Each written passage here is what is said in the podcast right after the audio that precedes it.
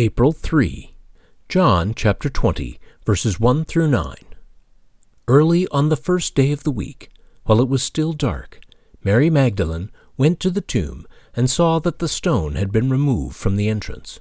So she came running to Simon Peter and the other disciple, the one Jesus loved, and said, They have taken the Lord out of the tomb, and we don't know where they have put him.